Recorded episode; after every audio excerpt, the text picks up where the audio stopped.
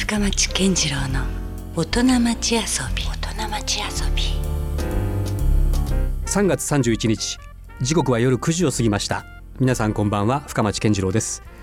えさてこの番組深町健次郎の大人町遊びは毎回革新的に働いて独創的に遊ぶという方をゲストにお迎えしてえいろんな話をお伺いしていきます。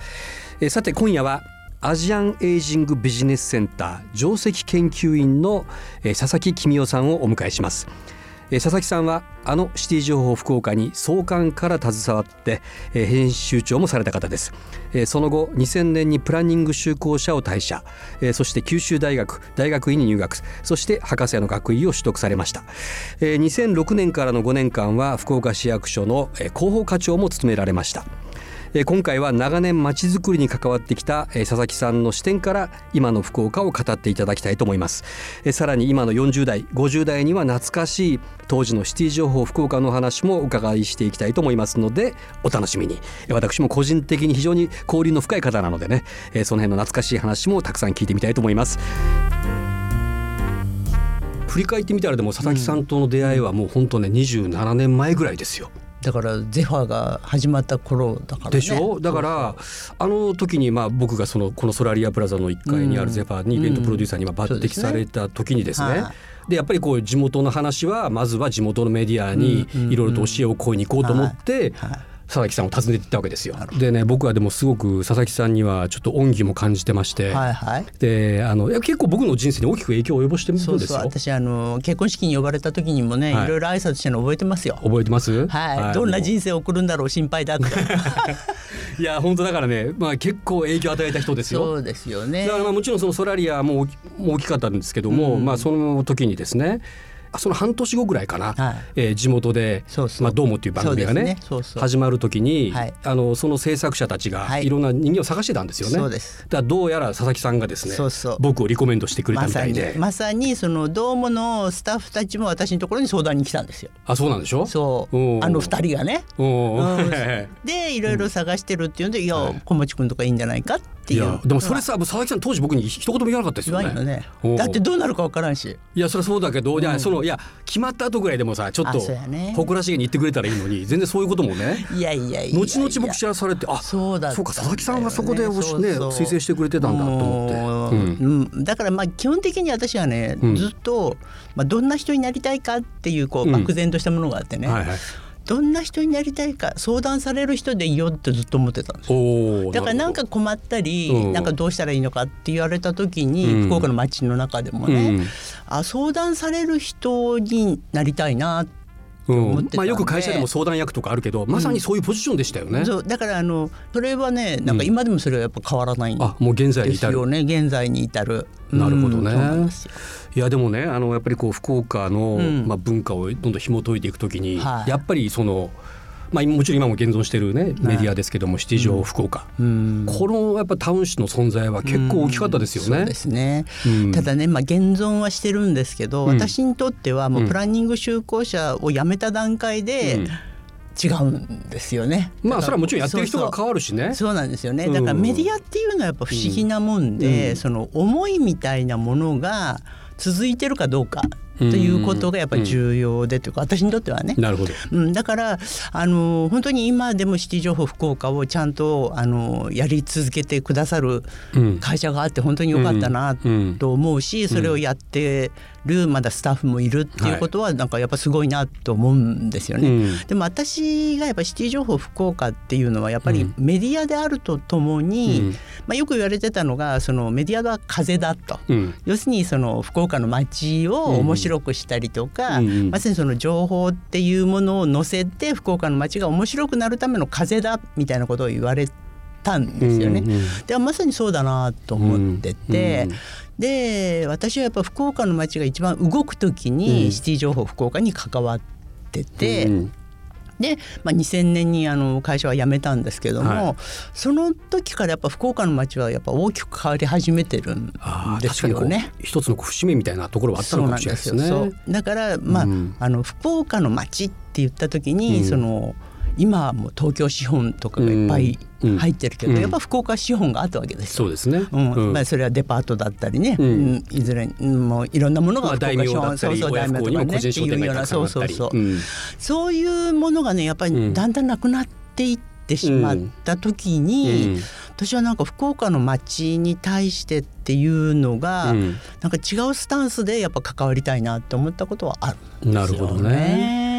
ちょうどねだから僕はそのさっきあの風と夢っていうね、うん言葉も出ましたけど、うん風であり顔であるっていうかね,、なんかねその街ってやっぱり結局僕は七条福岡から学んだことは、うん。あやっぱり人なんだなってい。うことなんですよ。はいですね。でここにはあこういう人がうん。こう仕掛けてるんだなとかね、そうん。あこういうちょっとユニークな人がいるんだなっていうのがね、うん。七条福岡見れば、うん。大体その今の天神を動かしている人だったりとか、そういうのがちょっと丸分かりしてたっていうかね。そうですよね。だから会社とか組織が動かしてるんじゃなくて、うん。なんか人の思いがねそうそうそう。動かしてるんだっていうのがやっぱあったし、うん。そういうまあ福岡の街ってちっちゃい町コンパクトシティなんで、うん。はい会えるんですよねまたそういう人にね。ね。うん。どんな立場であっても。はいはい。うん。あの社長と呼ばれる人であっても、うん。一、えーパブのオーナーであってもなんかうん。同じような価値観で同じように会えるっていうのがね、うん。やっぱ福岡の街の面白いところだと思いますね。まあ屋台文化じゃないけどもう横に並べばもうねそうそうそうそう。すぐ会話がそうそう始まっていくようにそうそう確かに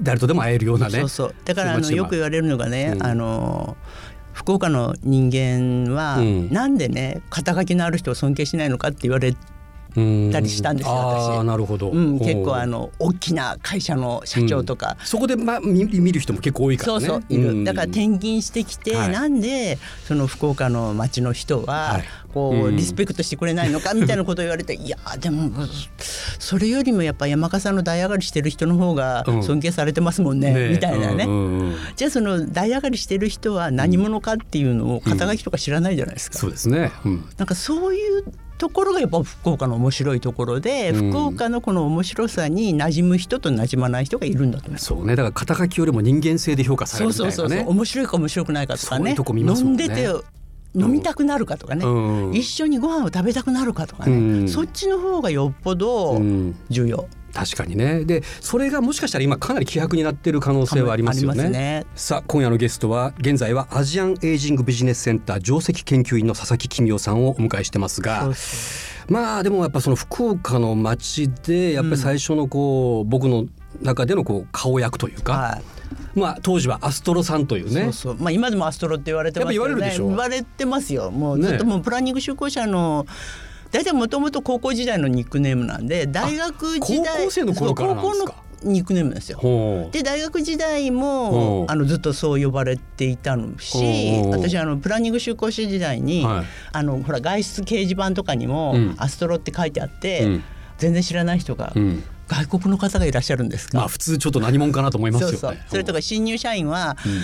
佐々木さんって言われてるんですけど、そういうものはうちにおりませんって 言ってたんでちょいちょい待て待て待て待て。社内の人間までがわしじゃわしじゃみたいなねだからまあうん。そこら辺はもう今でもやっぱ変わらないですよあそうなん珍しいですよよね。その学生時代の名前がいまだにねずっと。だからまあシティ情報福岡の時にあうん。の読者のお便りコーナーがあって、うんそこにまあアストロっていうニックネームうでん。返事を書いてたんですよ。うん、そう。だから僕もそそれがすごく印象にあった。そうそれうん。がまああの読者からもそう呼ばれていたので、うんうんうん今でもアストロさんと呼ばれる。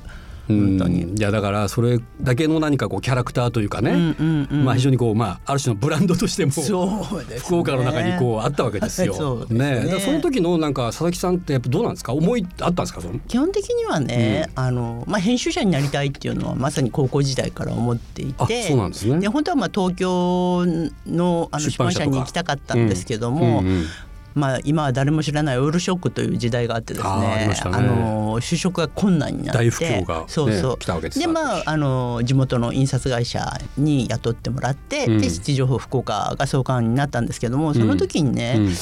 とにかくね取材者っていうと社員3人しかいなかったんで私しか取材する人いなかったんですよ。なんかねやっぱ手作りな感じでしたよね。そうそう。だから映画も演劇も美術うもん。全部私の担当なんですよ。へえ。だからその時に、まあうんほらさっき言ったみたいに福岡の街狭いので、うんうん親不孝通りにはい。勝手に仕上がれっっていうお店があってね、はい。まあ、佐伯君とかがやってたんですけど、うん。そこにみんななんかいわゆる業界の人が集まってたんですよ。うん。だから私シティ情報福岡を始める時に、あここにまず情報を仕入れに来ればいいんだと思ってましたもんうね。ん。なるほど。で美術とかマスコミの人たちは、うん。警護公園の隣に満作っていう屋台があって、そこにみんな集まってたんですよ。えだからねそういうたまり場があって、うん。そこでみんな情報交換とかやってたんですえよ。うんだからそういうところに行けば情報はもらえるんだっていうのがあって、うん。でそこに集まる人たちがやっぱり面白いなあと思ったんでやっぱそういう人を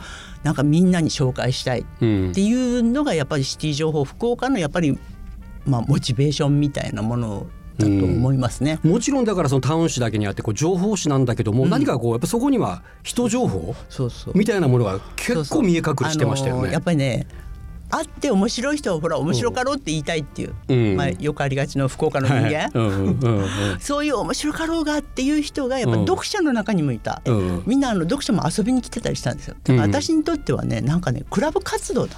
うん。だからクラブ活動の延長というかがずっと私はありがたいことに20年ぐらい続いたんですよ。うん。なるほど。でもそんな、そう。えー佐々木さんもやっぱこう時代の流れもあったでしょうけども、うん。そのまあ辞められるわけですよね。はい、やめますね、でそれは結構大きな決断だったんですか？佐々木さんにとって。うん、やめるとも思ってなかったねけど僕もてっきりもそこの骨をうずめる人だねとこれ思ってましたからね。そう。うん。でもねやっぱりあのーまあ福岡の町的にもそうなんですけど、うんうん。いわゆる1996年ぐらいからね、はい。やっぱ福岡の町って変わり始めたんですよ。うん。まあそれが私のあの修士論文とか博士論文とかにもなったんですけども、はい。うん。やっぱりどんどんこう福岡の町ではなくて、うん。まあ天神が九州のブランドになっていくうんじゃないですか。はい。だからそれこそその天神に九州中から人が集まるうん。って言った時に、うん。東京のまあメディアが進出するし、うん。東京の資本が進出するし、でちょうど IT の先駆けみたいな時代なんですよ。うん。はい。その時からですね、うん。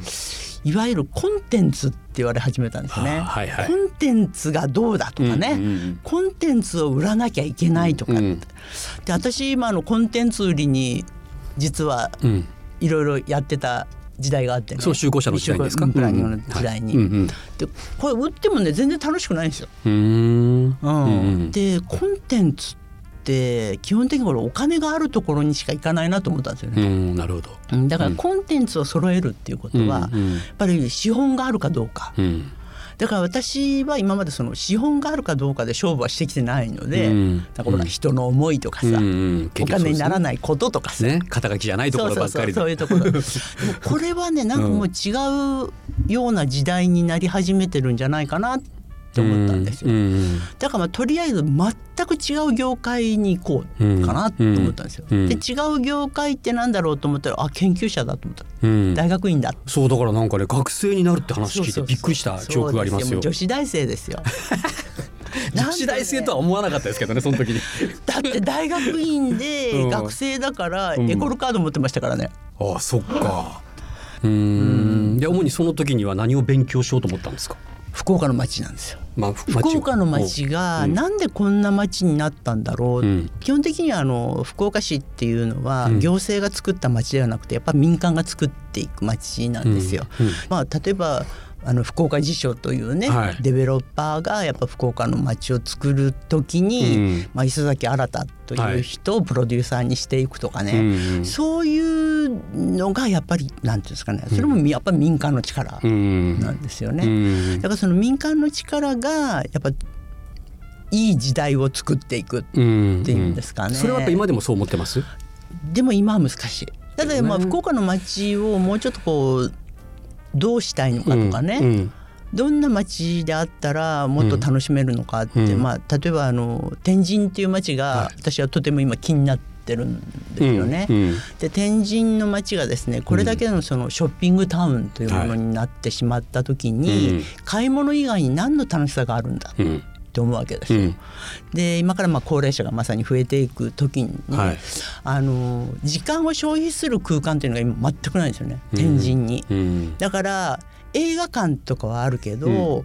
例えば画廊とかギャラリーとか美術館があるわけでもないし極端に少なくなってますねライブハウスすらないでしょ。うんだから天神はもうちょっとねあのエンターテインメントとか文化的な空間を作らないと、うん。このままではね、うん。本当に気が付いた時は誰もいなくなった状態になると思うもう本当どこにでもある一地方都市になりかねないまさにそうです。ですよね。まあ、そういう意味でまだ今博多駅の方うん。が人がたくさん来てるじゃないですか、うんうん。その博多駅の方に注目がいってしまっていて、うん。天神というブランドが今やっぱりね、うん。九州には響いてないと思うんですようねん。天神という名前は実は全国区ではまだなかったりしますからね。なかったらそうなんですよ、だからその天神でもっとこう文化的拠点みたいなものを作らないと、ん。今からのやっぱ発信は難しいと思う。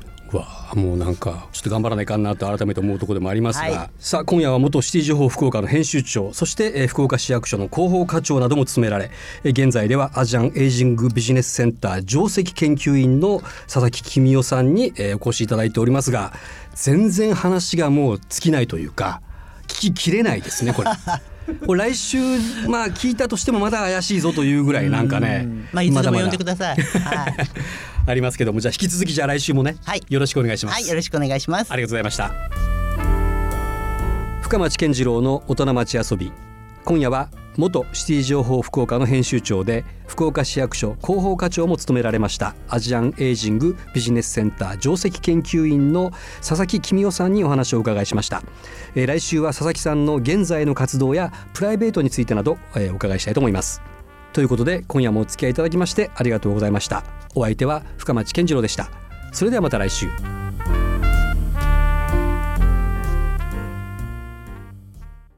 Love FM Podcast. ラブ f m のホームページではポッドキャストを配信中スマートフォンやオーディオプレイヤーを使えばいつでもどこでもラブ f m が楽しめますラブ FM.co.jp にアクセスしてくださいね Love FM Podcast.